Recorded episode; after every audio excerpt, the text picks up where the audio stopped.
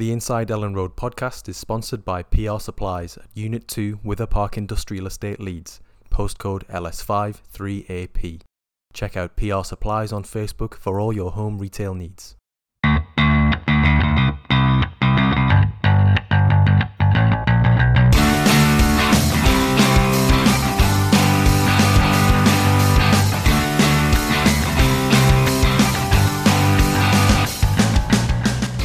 Hello and welcome back to the Inside Elland Road podcast with myself, Joe Donoghue, and your YEP chief football writer, Graham Smith.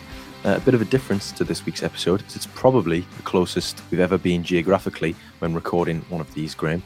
Um, you're just down the hallway, the Village Hotel in Blackpool, because yesterday evening, Thursday, November the 30th, was the National World Annual Awards.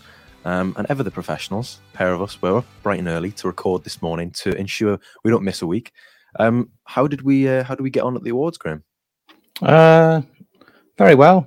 Uh, we we were uh, crowned the best podcast in the company, um, and we should stress as well that that's not the best podcast at the YEP, um, because obviously that wouldn't be such a grand achievement. Um, but it's the best podcast in our company that owns uh, various newspapers like the Scotsman and the Yorkshire Post and um, some other kind of posh titles and various newspapers dotted around the country and in Northern Ireland. Um, so yeah, we we uh, we did all right. We got a nice little trophy.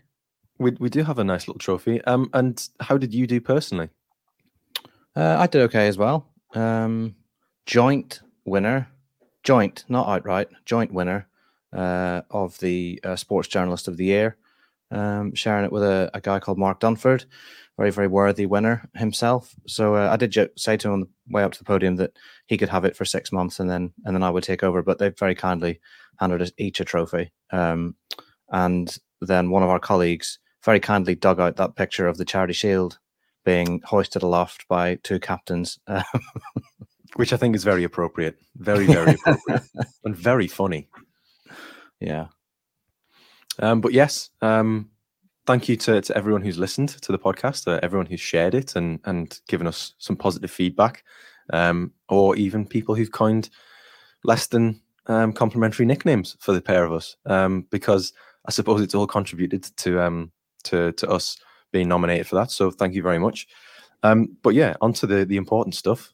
Leeds United um, winning in midweek against Swansea. It's Middlesbrough this weekend, and yeah, straight from here, you're going to go and speak to, to Daniel Farke today, aren't you? Yeah, hot footing it across the Thorpe Arch um, to find out if there's actually any news at all to be had from Daniel Farke today, because it all feels um, quite. Uh, I wouldn't say uneventful because the game itself was was quite dramatic, but for the first time in a long, long, long time, Leeds had only one injury absentee. That was Stuart Dallas, the the long term one. Uh, everyone else, you know, the question marks had all been removed. Um, and while Jed Spence didn't play, he was part of the squad, um, which was a talking point in itself. Um, so yeah, we'll be off across to Thorpe Arch today to find out if uh, if everyone came through that okay, and you know where Jed Spence is, I suppose, in, in relation to match minutes. Um, I, I, imagine still he's going to be drip fed in. You know, it'll be it'll be appearances off the bench until he's until he's fully match fit. But um, I think the game in midweek uh, against Swansea it answered or partly answered the the kind of the lingering question mark hanging over the squad and Farke as a whole when it comes to their killer instinct. You know, I, I think about not only the games that they didn't win against Stoke, uh, against Sheffield Wednesday, against Rotherham more recently, where they really should have won and they had enough chances to win. I think about the wins, like the Huddersfield game at home. You score four goals in the first half and then just kind of took the foot off the gas a little bit in the second half. Plymouth as well. They they won that game, but they could have won it at a canter. Um, it, it all just adds up to make you wonder: Do they have the, the the ability to be consistently ruthless to just get what they deserve? You know when they deserve it, and and they deserved wins in all those games. And um, yeah, the Swansea game was was a good sign, I think, because. Uh, it could have gone another way because of the way the game started, and and Leeds they got the result and the scoreline you know that they deserved. They probably could have won six one to be honest, but but three one was enough in the end. Yeah, one of the things that you you said after the game, or rather you asked after the game, was was Michael Duff, the Swansea manager. You know, just how um, just how effective and how terrifying they that that front Leeds United front four can be to opposition coaches. Um, and he replied with which four? Because of course Leeds have Willy Gnonto and, and Jaidon Anthony on the bench and Patrick Bamford as well um, to come on in place of Rutter or or Piroe. Um, and you know, to an extent, he's right. I mean, you look at the the goal contributions that that front four, at least the starting front four, have this season. You know, Summerville already in double figures for for goals and assists. Um, another one who's in double figures for goals and assists. Um, I believe that Dan James is maybe one short, or he might already be in there. Um, and then you've also got um, Piroe as well, who, yes, if he got a few more assists, I think he'd be he'd be on ten for, for goal contributions as well. So, I mean, it's it's kind of all going to plan. It is. They have 41 goal contributions between them, which I think is remarkable at this stage. Yeah. Um, Summerville is on fire and largely unstoppable. You know, when he gets into that, what we should probably call his office, just to the left side of the box and cuts in towards the right. Um, but he's creating goals as well. And Rutter, you know, we should talk at length about his goal, really, but even just about that first touch for the goal. Uh, but he's he's now got seven assists. Um, he's created 16 big chances at least in the championship. It's what lies beneath, I think, that is going to be really key for Leeds because at some stage, Summerville might be injured, Rutter might be injured, or they might need a rest, and uh, or also even in just in games where the, the the starting four play but then come off.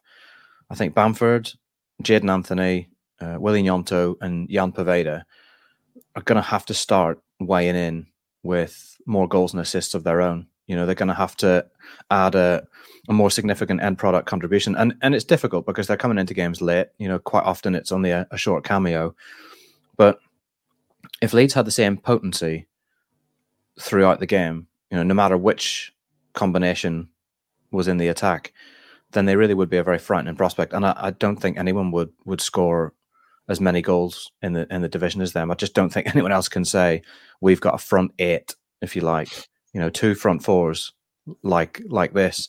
Um, but Farke must be absolutely delighted because there was no guarantees that that Rutter was going to catch fire and and and just be so invested in Leeds United in the way he is. Summerville, mm. I think, was a pretty safe bet. Um, Dan James, though, you know, the, the end product he's adding, I think, is going to be far and away his best return in a championship season if he carries on at this rate. Uh, and um, and Piroe as well. I mean, he's a proven goal scorer at this level, so you would expect him to to be up there with twenty goals. Um, so yeah, it's yeah, Farke must be very pleased. Um, not as pleased as you were by the, the food offered up at Elland Road in midweek. Um, I mean, a few dietary requirements on your side, but um, they they were very very catering for you. One of one of the, the joys of my life is the look on Popey's face when what he's offered is vastly different to what I'm offered because I can't eat what he's eating. and uh, Leeds United really stepped up on Wednesday night. I had a, a lime green, it didn't taste like lime, it was just lime green in color, a lime green uh, sesame seed bun with a deep fried mushroom kind of burger with some coleslaw in there as well. And these like um, wedges, like crinkly wedges. Uh, it was it, I, have to say, it was up there with the probably the top five, top ten uh, fare that I've been supplied since I started covering Leeds, uh, home or away. Very good. I, I, believe they're called waffle fries as well. There we go, waffle fries. Technical yeah. term. Yeah. If if you had the opportunity, would you would you have that burger again, or would you watch Georginio Rutter's goal for the first time again? Oh, um, I'd definitely eat the burger because I'm largely a selfish human being. But um, that that goal was, uh, I mean, that first touch was ridiculous, wasn't it? Plucking the That's ball just, down at the air, and what what I liked about it was he'd been throwing up the arms uh, and giving it the the Gallic shrug because he'd been making those runs in behind and people hadn't been spotting it or they'd been opting to keep the ball and recycle it instead of playing it long for him. And Ampadu, first half, half stoppage time, the game's 1 1. Um, it's kind of drifted for a long time. The game Leeds were almost very good in the first half, and in, in lots of their work, lots of through balls that almost made it, and counter attacks that were almost on, um, nearly moments. And then Ampadu just looks up and and just pings it over the top of the last defender. And to bring the ball down, when you're you're facing away from the sender, the ball's dropping down over your shoulder uh, to to kill it like that. I mean, it was that touch was as good as any Jack Harrison supplied at, at Elland Road. Um, he absolutely killed it dead, and and took it on in his stride into the area. And the finish was uh, ice cold, as Daniel Farke uh, said a couple of times after the game. Um, that's exactly what you want from your centre forward, and it's probably been the only thing you could criticise Rutter mm. for because his work rate has been phenomenal. His hold up play, his link up play have been great. He, he mucks in, you know, he gets back and helps out. Um, he's there, you know, for defending corners, but it's just been his finishing that's been the the little fly in the ointment, and uh, and that was that was superb. Really good finish. I mean, speaking of good finishes, you look at the the goal which Daniel James scored as well. Um, again, another player who has maybe been criticised for his finishing, um, criticised for his composure in the final third. You know, I mean, it's it's countless times since he signed for Leeds that you know we've seen him go clean through on goal and you know blast one into the side netting or, or well over the bar. But again, similar to the the, the two finishes that he had against uh, Huddersfield, that one against Swansea on Wednesday night was was was composed. It was calm. It was measured, um, and ultimately was was the difference between you know a nervy ending to the game and actually a, a quite comfortable finish. Well, both of his finishes were good. I thought, you know, the one that was disallowed on 40 seconds well, was a great goal, a really lovely pass from Rutter across the area. Um, and I'm just going to take the linesman's word on it because I haven't seen an angle that that suggests he was onside. Uh, then Swansea break, of course, and um, and stick the ball in the, the back of the Leeds net within seconds. Um, yeah, Dan James, he can frustrate people because there's times when he'll he'll lash at it, uh, but this time he the run was good, the pass from Rutter was good. He takes a touch and then just roofs it you know, he did lash at it, but he but he, he controlled the finish um, and sent it into the roof of the net. Um, he's been a, I think he's been a bit of a revelation this season, mm. Dan James, because he's doing all the things that that we knew of him. You know, he he's he's doing all the running, he's doing the defending, he's getting into good areas. His pace is helping on the counter attack, but you know his his goals and assists now are um is that nine in total. He's got nine. I think it's nine. Yeah, I think it's um, four four goals, five assists, or five goals, four assists. I think, yeah, I think it might be five, five, five and four. Um, after 18 games of the season, even accounting for the drop in standard from the Premier League, the Championship, I don't think many would have predicted that he would be. Because I honestly don't think many would have predicted he'd be starting. I think everyone mm. assumed right back at the start it would be Sinisterra and Summerville uh, or Gnonto and Summerville. I don't think anyone saw James keeping Gnonto sitting down on the bench for this long. So, um, yeah, I mean, if he carries on in, in that vein, yeah, it, like I said earlier, it'll probably be his best season in the, in the championship ever. So they've just got to keep they've got to keep these players in form. And I suppose that the big the big thing for Farke is whatever the, the recipe to success for consistency is, you know, is it just allowing them to enjoy their football and saying, keep going, keep doing what you're doing? Um, or is there a way that he can make it even better so that they're not just scoring three in games, they're scoring four and five? Yeah, I mean, you, look at the, the the level of opponent that Leeds have faced at, at home, uh, and you know the. I mean, yes, there's been your QPRs, your Watfords, your Sheffield Wednesday. It won't always be of that caliber, and I suppose with with someone like Middlesbrough coming up, who you know, under a good coach, under somebody who um, has really got them playing again uh, after you know a difficult start to the season, it'll be a it'll be a good acid test to see just how um, how much of a fortress Elland Road is, because obviously it's ten games now this season that Leeds have gone unbeaten uh, in all competitions at, at home. Um, it's, I mean, it's a great standout figure, but again, you do have to apply the um, the caveat that yes, this is the championship, and this is a team in the championship that is that probably has a a, a lower half Premier League squad, or certainly lower half Premier League uh, starting eleven. Um, so yeah, th- there does need to be some considerations made there, but you know, without wanting to sound too negative, um, the morning after we've won an award for this podcast, but um, you know, all good things come to an end. So I think it's I think it's probably um, prudent to use a, a Bielsaism to um, to to just enjoy the getting while the getting's good, um, and not overanalyze it too much. And that's why I've not been too too high on you know. Well, yes, they're winning games, but they're not obliterating teams. They're winning games. They haven't been doing that for two years. So, you know, enjoy it while it's good. Um, because you know, if Leeds do get promoted, then it's not going to be a case of Leeds sitting at the top of the table next season. So, it's a it's a strange thing, you know, football supportership. Um, it is, but, and I think that I think what you're saying plays into the atmosphere a little bit at Elland Road. Yeah. I felt it was a little bit. Yes, there wasn't a great deal. You know, for, first four minutes aside, there wasn't a great deal to get into in the first half, and it Elland Road did feel flat at times. And I think it's because there's expectation now. There's not the same urgency of we need to play our part here because we could go down. You know that that urgency that really fired up Elland Road when Leeds had their backs against the wall and were, were getting pummeled.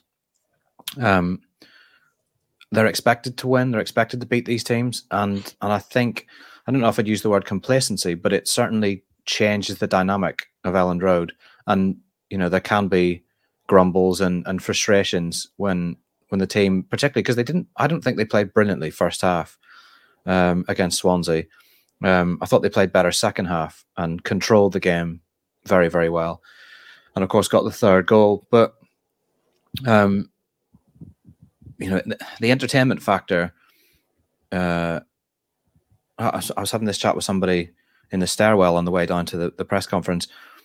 They are entertaining when they score goals. This Leeds team, and the goals that they score are very eye-catching, nice goals, but they're not. Uh, they're not a a 100 miles per hour team. You know, they're not constant, relentless attacks um, and transition.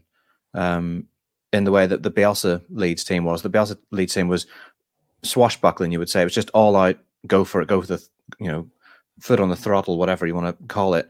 This Leeds team is a bit more controlled, eh, I would say, that they recycle the ball a lot, they keep the ball a lot, and they probe and they, and they, and they push. Um, and then when they do hit the throttle, they, they tend to score lovely goals. But um, there can be phases in games where it's not a thrill a minute.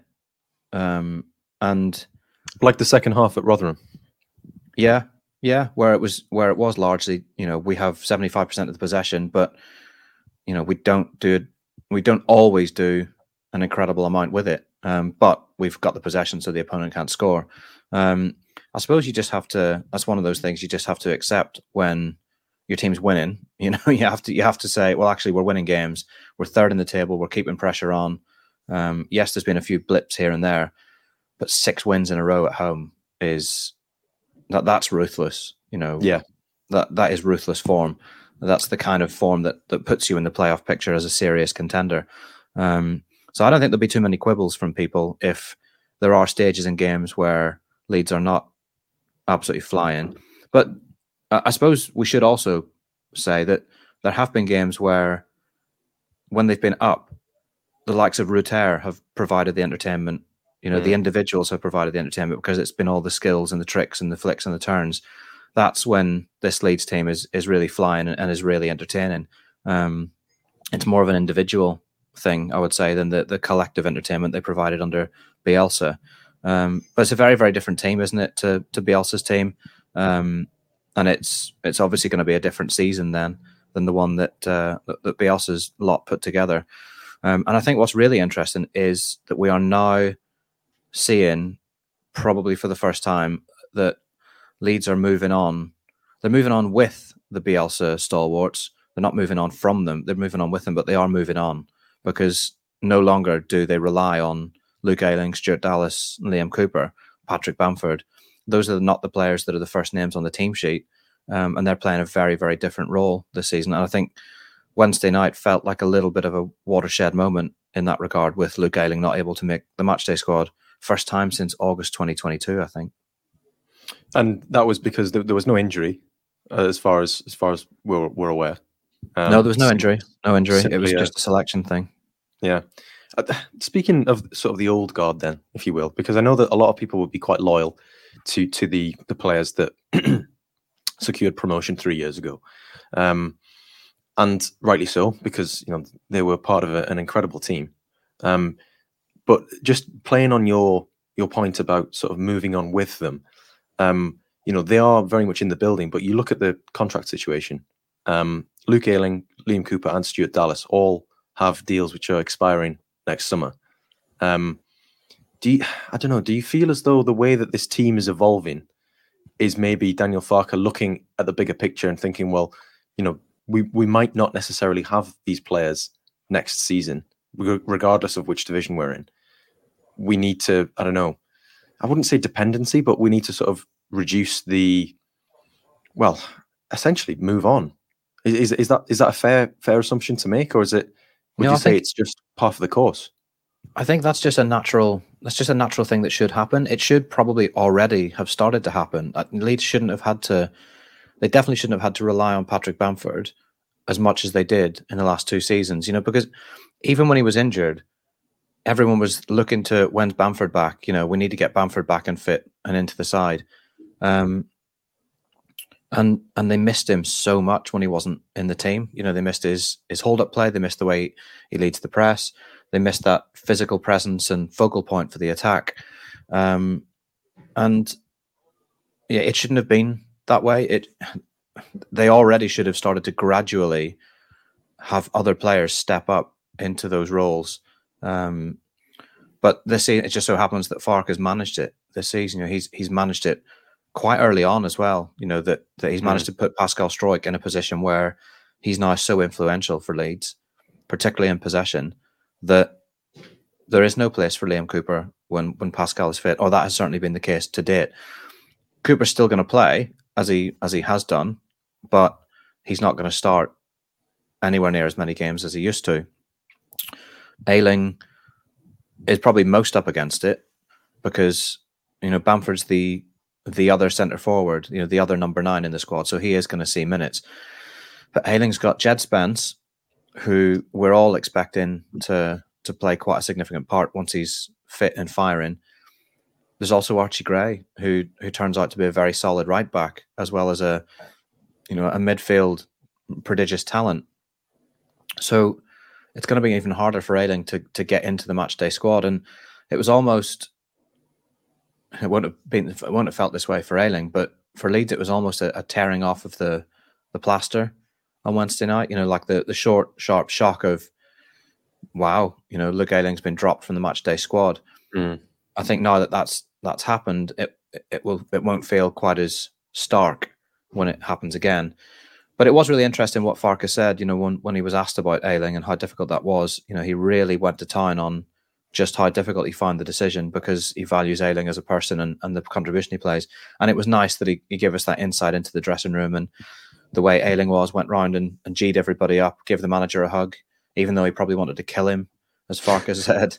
Um, I, I think from a from the player's point of view, they're faced with a choice, aren't they? Of well, I can make it about me, and I can I can sulk, uh, and I can maybe look at January and think, you know, I need to get out of here and play football, or they can look at the team and what the team needs. And it sounds to me like that's what Cooper and Ayling, when they've not been playing this season, have have done. You know, that's that's the terms that Farke's speaking about. He's talking about their contribution um, to the team and to the squad and and the role that they're playing and making sure that everybody's on it in training and making sure that the players at the head of them have to train really well to keep them out of the squad. Um, it's the way it should be, isn't it? But it's not the way it always goes. But they are faced with a decision, aren't they, to as to how they're going to respond to it. And to date, it sounds like their response has been exemplary. Um, speaking of sulking, it sounds an awful lot like you uh, at the awards having to share your Journalist of the Year award. that is not a fair and accurate representation of. I was delighted to share my award. If anything, it makes it more special, Joe, when you share an award with someone else who I'm I'm quite sure is every bit as good as I am, if not better. So um, no, you're that's a completely unfair comment from you. The the charity shield of of journalism awards, brilliant. Um, and as well, you, you were you were reluctant to come up on the stage with with myself when I went to collect the um the the podcast of the year award. Um, I, I felt like well, that was that was twofold. One, I felt like you deserved your moment. You know, it's it's good to let the young pup have his have his moment, um, have his little moment in the sun. But also, when the names came up on the on the big screen from the uh, the AV guys, it was only your name next to the El- Inside Elland Road podcast. So, so, so I also felt that you know, well, maybe they don't want me up there. Maybe they just want Joe up there. So I just, I just thought, no, let him, let him have his day. This is this is really painting a picture of, of you here, and and the word sulk is kind of coming back time and time again. Um, You're bringing it back time and time again. correct, I am. Yeah, for good reason because it's funny. Um, but yeah, no, I mean, uh, with with the the the the old guard, shall we say? Um, you know, you're calling me the young pup. You're maybe the old guard of this podcast. Um, the with with the old guard at Leeds, it does beg the question. You know, when when will that happen with with with Bamford? Because you know, he, how many times can he come on in games this season and not materially contribute? Because yes, he, he did against QPR and he would have done against Stoke had he not missed the penalty. But you know, I don't know. Is is is there an is there an opportunity for somebody like Mateo Joseph because he's a pressing forward as well? He's very energetic. Um, is there is there a point where Daniel Farke says, "Well, actually, I'd quite like to try somebody different in that position, coming off the bench, trying to be an impactful player." Because you know, I mean, the, the Rotherham game, yes, he ended up being the, the one who was offside for the, the late Jaidon Anthony goal, um, but it, it felt as though there wasn't a great deal else that, that he did off the bench, Bamford, and that feels as though there's been a few occasions now where that has been the case. That's a really interesting question. Um, Bamford's an interesting one because I can see why Farke brings him on. I mean, it's not only to give Rutter a break, mm-hmm. but uh, I think he'll say that Bamford's minutes are merited, but also he does present a handful for centre backs and defenders. And he, if he does get the ball you know, he can hold it up and he can take the sting out of the play and he can keep Leeds high up the pitch, um, maybe take it to the corner. He looks absolutely desperate for a goal to me. And mm. I wonder if that is playing a part in some of the finishing that we've seen. You know, ice hockey players talk about when they're in a, a goal drought, they start to clutch the stick a bit more tightly, you know, and they're they're tense, you know, they're they're thinking about the act of scoring so much that when it comes to trying to score, they're in their own heads. Um, Brenden Aaronson talked about it in that interview, didn't he? About how he was obsessing over goals and assists so much that that Jesse Marsch said, "You're not letting yourself play because you're, you're putting too much pressure on yourself." Um, now, I, I, I don't have an insight into Patrick Bamford's thinking, but as a striker, should maybe, should maybe listen to his podcast then. Uh, you know, also a good podcast. I'm sure he'll win many awards for that. Um, uh, don't think he'll yeah, have to share them. Well, in fact, do you think that he and Joe Tomlinson will go up onto the stage together, hand in hand? Yeah, I would like to. I'd like to think they go up hand in hand, and almost like you know the, the the joint leaders of a political party will stand on the stage, you know, hands hands raised together. Um, yeah, I, I would imagine that as a striker, he is desperate, absolutely desperate to put the ball in the back of the net, um, and so that he can contribute in the, in the way that he wants to. Because yeah, coming on and holding the ball up and and helping keep play in the right area of the pitch, that's all very well. But what he actually wants to do is put the ball in the net and and score goals. Um, and if he's not doing that, then it, it's a you know the Far- Farke then is faced with the decision. Well, do I give Joseph a chance to show what he can do? And because he's not at Bamford's level yet, but he could potentially get to the mm. level that Bamford was at. So um, he's going to need opportunities to do that, either out on loan for the rest of the season or at Leeds. Um, I feel like they're they're light enough in the centre forward position that he probably needs to stay for the rest of the season. And if he's to stay for the rest of the season, then then he probably needs a chance. You know, he needs a, an opportunity to get on the pitch. Um, so it, I guess it's all down to training, really. At the minute, you know what what Joseph does in training, he's going to have to muscle his way in there. A bit like, you know, Poveda got his chance at Rotherham because he impressed the manager in training. And and Farke does seem to be a manager who will give you a chance if you do the business at Thorpe Arch. Um, I, I suppose as well. I suppose as well with Bamford, it's not it's not exclusively his fault. You know, he's coming on at a time typically when Rutter, the most creative player in this team, and um, Summerville, the second most creative player in this team, are, are being subbed off. You know, so he might not be getting as many chances as you know Joel Piroe or whoever else is starting in, in his place. Um, so there is there is that as well. But yeah, I mean, it's just something which uh, which interested me. I was thinking about it the other day um, about you know at what point does Farke then make that decision? But I think you're right. I think it is uh, a case of whether he impresses at, at Thorpe Arch, Joseph, um, and whether he can, um, as you say, force his way in. It, it kind of leads into a, different debate altogether. You're talking about loans there. January is is coming up. It's you know less than a month until the window opens, and something we haven't discussed on on the pod is um, the fact that Michael Skubala has gone out to, or he's left the club. He's gone to join Lincoln um, as their new head coach, and there's definitely the potential. I mean, it's an it's an easy assumption to make, but there's definitely the potential that some of Leeds' younger lads or peripheral players could drop down a division and go and play for Lincoln because especially the younger ones. I was looking at Lincoln's squad. I don't think there's a single player over the age of 30. It's a very, very young squad.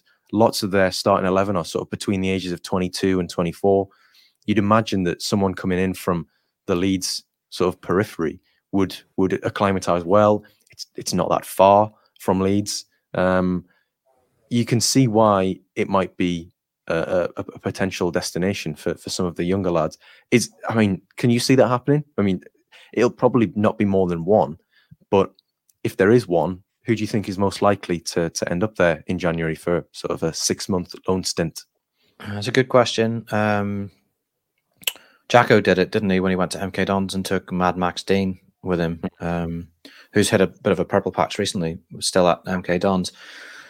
Uh, if there was one that I could see, it would probably be Lewis Bate. Yeah. Um, it'd be Lewis Bate or it would be uh, Darko Gyabi. You know, it'd be mm. one of one of those two. They really need to get out and play senior football. Um, I would, I would, if I was, you know, being taken on in some sort of consultancy role. If I was, if I was to become the Nick Hammond of of, of Lincolnshire, um, I would maybe caution against going too young uh, or having too many young players come in in January because I've seen it happen in the football league, and it doesn't always work out when you go when you go very young with all your your January your January influx. Um, they can maybe do with an old head or two as well. But I certainly think someone like Bate, he can't be satisfied, shouldn't be satisfied with under 21s football at this stage. He's already been out and and did quite well at Oxford. Uh, I wonder if Oxford might have a look again at, at him because they know what he can do. Um, he needs to play men's football. JB needs to play men's football. JB was so highly rated, and Leeds were really excited about him. Leeds paid five million pounds for him as a teenager. You really should start to see some return on that investment by this stage, and it has been a surprise to me and quite a few others. I think that he hasn't kicked on for whatever reason. You know, he hasn't been part of the plans this season. And when we did see him in in preseason, the little opportunities he got, he didn't look like he was at the level. You know, he didn't look like he was. He wasn't banging on Farke's door and saying, "I'm as good as Archie Gray. I'm as good as Ethan Ampadu. You can play me in the championship in centre midfield." And he hasn't got near it. So um, he's got to get out and and do something about that uh, at a senior level. Um, and there's a few others as well, but you know, you know better than me who really needs the game time, you know, at a at a senior level. But those are the two that stand out. Yeah, I, I agree with you. I think you're right. Um, the one that I'd maybe put in with them um, is Sean McGurk because I think I mean he's just turned twenty. Um, I'd love to see what he's capable of doing in men's football because this season, particularly, it looks as though he's kind of just gone up that level where you know players who who shine at 21's level do do do do do over six months. That's a nice little tongue twister. Um, and he has been the standout player for, for the for the 21s. Um, so I, would like to see what what his first taste of of regular men's football would be. Um, or whether he'd end up having a similar situation to what Sonny Perkins is, is going through at, at Oxford. Um, but yeah, I just thought it was something a little bit left field to discuss on this week's pod, um, considering that we haven't haven't really covered Scoobs' his, his, his exit, um, and with the, the January window coming up. So, um, yeah, I mean, on to this weekend then. Middlesbrough, Michael Carrick, um, but obviously Sam Greenwood won't be able to to play, um, considering that he's he's on loan from Leeds, um, which is probably a, a bit a bit of a blow for for Borough because he's been good for them. Um, what do we what do we think the game's going to pan out like? What have you made of Middlesbrough so far this season? Um, I would not claim to be an expert in in what is, is going on at Middlesbrough, but I am expecting them to. I'm not expecting them to embody the the Sheffield Wednesday spirit when they come to Elland Road. I'm not expecting them to sit in two banks, um, two solid uh, red banks, and and let the white wave crash against them. I, I think they'll come and try and play. Um, there is a danger with coming to Elland Road and intending to play because you do leave yourself at the risk of transition. And if you cough up the ball, if Ethan Ampadu gets the ball off you um, and you've committed bodies beyond the ball, then Leeds have players who are absolutely devastating on the counter attack. I mean, Summerville and Rutter must be horrible, horrible players. It must be a terrible thing if you're a midfielder and you go beyond, you make a run beyond the ball, and your team loses it, and you look up and you see that Summerville is heading towards the halfway line, you know, and you've got three or four defenders back. That must be a horrific experience, um, harrowing, harrowing sight. Um, I think of Adam Forshaw, you know, at Norwich when um, when Summerville got sent away, you know, and Forshaw just knows I'm not catching him. I am not getting there. Um, Seen this film before. So yeah, I think if they do come to play, they're going to have to be very, very, very good in possession um, in Leeds half of the pitch. Um, I'm actually quite looking forward to it. I think we could actually have a good game. I mean, there have been teams that have played Elland Road. Plymouth actually played some nice stuff. They didn't really come and um, park the bus. Um, you couldn't really say that Swansea did, but they just couldn't really get control of the game. Um, they had little little moments, but but they they didn't ever really have control. Um, do you think this might be the first time that that Leeds might be in danger of not having more than fifty percent possession? Potentially, yeah. But I, I just think with with how dominant Leeds are at home, I think there's a, probably a strong chance that you know Leeds will be the the, the team that enjoys most of the ball. Um, you know, you look at their squad as well, and you look at the impact that Sam Greenwood's been able to have since he's gone on loan there um, not having him, I think, will affect uh, how Borough set up. Um, but I mean, they do have a, they do have a, a, considerable amount of, of talent in there. You know, Isaiah Jones, the the winger, you know, he's been good in previous seasons. Morgan Rogers, um, he's he's started to to come into his own a little bit recently um, in attack. Um, you know, even someone like Marcus Forss, who I think he was about two or three million pounds um, from Brentford, but again, on occasion, definitely knows where the back of the back of the net is, and you know some some real Leeds links in this team as well. Morley's own Jonny Howson, uh, Matt Crooks, I believe, is from Leeds. Um, obviously, the, the Greenwood one's obvious, uh, and Lewis O'Brien, the, Lewis O'Brien, that never was. He's there. Lewis O'Brien, who of course played zero times for Leeds, but it feels like he was at Leeds because it was talked about so uh, so much.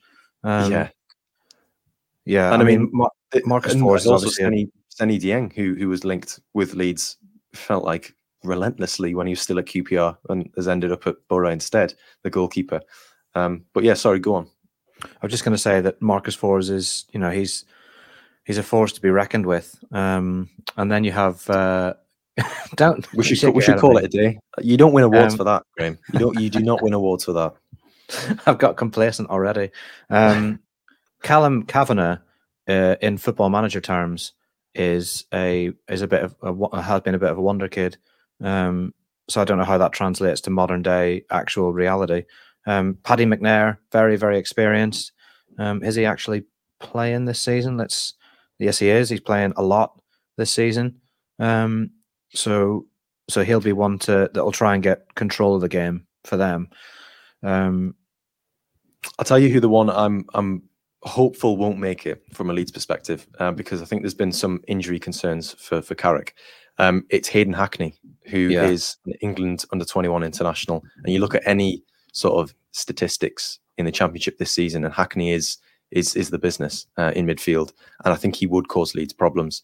Um, so who so who uh, is it? Is it going to be Ampadu, Ampadu's job or Kamara's job to take him out? I mean, I mean, cover him, not t- take him out. like Hitman. Um, I think that'd be more Glenn Kamara's job, similar to you know what he did on um, Ricardo Pereira against Leicester. I yeah. think that's probably more likely um, than than Ampadu. He, he, is an attacking player, but uh, Hackney, but he can drop off a little bit deeper. And um, I think, given that Leeds will have most of the ball, he'll probably be in that deeper position more often. Um, but yeah, that he's he's one who might not make it. He might not pass a late fitness test. So um, there's the potential there that you know if you've got Greenwood out of the team, if you've got Hackney out of the team. Um, I mean, they lost Chuba Akpom, didn't they, in the summer to, to Ajax, and um, they had a few uh, players who were on loan um, who had to leave, obviously. Um, so yeah, I mean it. It's not the Borough of last season, but they are still a force. A force to be reckoned with. I see you've got me saying it now. um, I was actually I was actually going to use the actual term without the slapstick reference to Marcus Forss, but yeah. Um, the um, the role that uh, Joel Piroe plays will probably be as important as it was at Leicester, not to the same degree because are at home and will be will be attacking more of the time. I would say than than they were at stages at Leicester, but the amount of running that he does to drop back in and to to cover midfielders, you know, when they go when Leeds go man to man, um, I think is a massively underrated part of his game. And um, I asked Farke about that on Wednesday night about the distances that Piroe covers and, and the athleticism he needs in that role and whether or not that's a natural thing because he doesn't have the shape of a, the world's most natural runner. He's not like a wiry Mateusz Klich, you know, who who carried 0.5% body fat or whatever during the Bielsa days. Um, who was like a he was a bit like built like a whippet, wasn't he? Um, Still is. Piroe's a bit stouter than that, but he is covering great distances. And Farke said they had to work quite hard on his fitness when he first arrived to get him in the shape to be able to do that because it's not the role he played at Swansea. You know, it, it, there's a little bit more to it in terms of running than that. Um, but yeah, just keep an eye on him on, on Saturday and see because one minute he'll be dropping in you know, beyond halfway to try and get on the ball and help Leeds progress it. And the next he's on the edge of the area, you know, trying to get on the end of a, a cutback to score. Um, and it, it, I know that we're still getting people saying Piroe and Rutter should swap. They're not going to swap. It's no. not going to happen. Not, um, not at least not from a formation point of view, but they have occasionally sort of switched positions in the yeah, middle of the game. When yeah, when one yeah. drops, you know, the other one fills in. Yeah, yeah, they do. And Piroe makes those runs as well on the last shoulder, uh, as well as Rutter. Um, my my mention of Football Manager there, Joe, has has uh, reminded me that I wanted to talk about uh, Football Manager briefly. Um, because I've been playing the we, mobile this version. Podcast is available for sponsorship if any football manager commercial executives are listening. Um, yeah, there's a there's a Leeds fan that works quite high up in, in Football Manager. His job is basically to play it, I think uh, and, and test stuff. Sounds terrible. Um, I've been playing the mobile version, and I'm I'm managing Fulham very successfully. And and I thought I had a, have a little scout around to see what the football manager, what what the future holds according to Football Manager for Leeds players. And let me tell you, Joe, there's some there are some eye catching and eyebrow raising headlines to come from my uh, we'll call it research. Um, my research into Football Manager. strictly for work. Um, Archie Gray, right, in my game is now 28. Okay, so time has passed. He's playing for Chelsea. Oh no. He's playing for Chelsea, which why why do you have to start with that one? Uh, I wanted to get the bad news out the way first. Um, okay. You could have made a 20, good news of the bad news. He he made a 23.79 very specific million pound move to Stamford Bridge in 2024. So he didn't even it didn't hang around, did he? Leeds, you know, Leeds could only hang on to him for for a single season in, the game, and then he went to Chelsea. Um, but on the upside, he has got himself 45 international caps for Scotland. So oh, okay, um, there we go. Yeah. So so there's the bit that should, should hope. Yeah. Um, Pascal Struijk has got 67 caps for Belgium. So he interesting. He, he gave up the Dutch dream and settled for for Belgium. Um, he's at Brentford. Uh, Brenden Aaronson is in the Championship. Bless him with Crystal Palace. Uh, he didn't leave Leeds until 2032. Um, I'm not sure that I can see that panning out. Uh, I know Brenden can, but I don't know if I can see that. Um, Illan Meslier is at Inter Milan. Um, he's still worth 16 mil at the age of 34. He's got four French caps, uh, but he has been about a bit. He went to Villa first, then Lyon, and then to Inter, um, with whom he won the Champions League. So well done, well done. Uh, as, as first choice goalkeeper, or was he, you know, first choice? Reserve? Oh, no, okay. first choice. Uh, Georginio Rutter is with Luton uh, reserves. Luton reserves. Really? he went to Manchester United in 2025 uh, and won nothing. So, so unfortunately, George, you got exactly what you deserved there, I think. Um, and he's ended up in, at Luton, uh, where it hasn't gone to plan. Uh, Willy Gnonto is the only original Leeds player still at Leeds. Uh, that, isn't that, that isn't that one for the books? Interesting. the, the fella who wanted out has decided to be the fella who stays. Um, uh, but actually, he had to come back because he he spent three years with Birmingham, and then Leeds bought him back. Um, and Rasmus Kristensen, uh, he I think he's retired now, but he got sent off four times in the 24-25 season. Um, that was about the height of it for Rasmus. I'm, I'm um, amazed um, that you've been able to actually manage a team while you've been keeping tabs on all these intricate details. um, and and the last thing I'll say is that I've, I've, actually I've actually I'm amazed that you've been able to do your job in real life. Um, that you've you've been playing this game for what was it? What is it? Eleven years in the game? If um, Archie Gray's yeah, twenty eight. Yeah, maybe maybe ten years in the game. Um, yeah, I, I, what I would say is that the game goes by very quickly, Joe. It's not that I've spent an extensive amount of hours on it, and I did have a week off that you have to factor. And it should be said that I had a week off during this time, so just in case the bosses are listening. Uh, and the final thing I'll say is that Leeds got promoted in the 2023 season, thanks in chief to Joel Piroe's 31 championship goals and Dan James's 10 assists. Uh, they're still in the Premier League now, so when they go up, they stay up. Uh, and Jordi Alba is, of course, their their manager now. Oh, naturally, yeah, I can see Naturally. that. Um, that's definitely that's a big 49ers hire, isn't it? So, um, so you take you know you take whatever you want from all of that. Um, but I think you know promotion was the big the big takeaway for me that, that even the game knows that Leeds should really go up this season. Right, from uh, prediction time. I nearly said promotion time. Um, save that for six months time. Um, prediction time for this weekend against Middlesbrough. What do you uh, what do you anticipate? Uh, a two-one victory.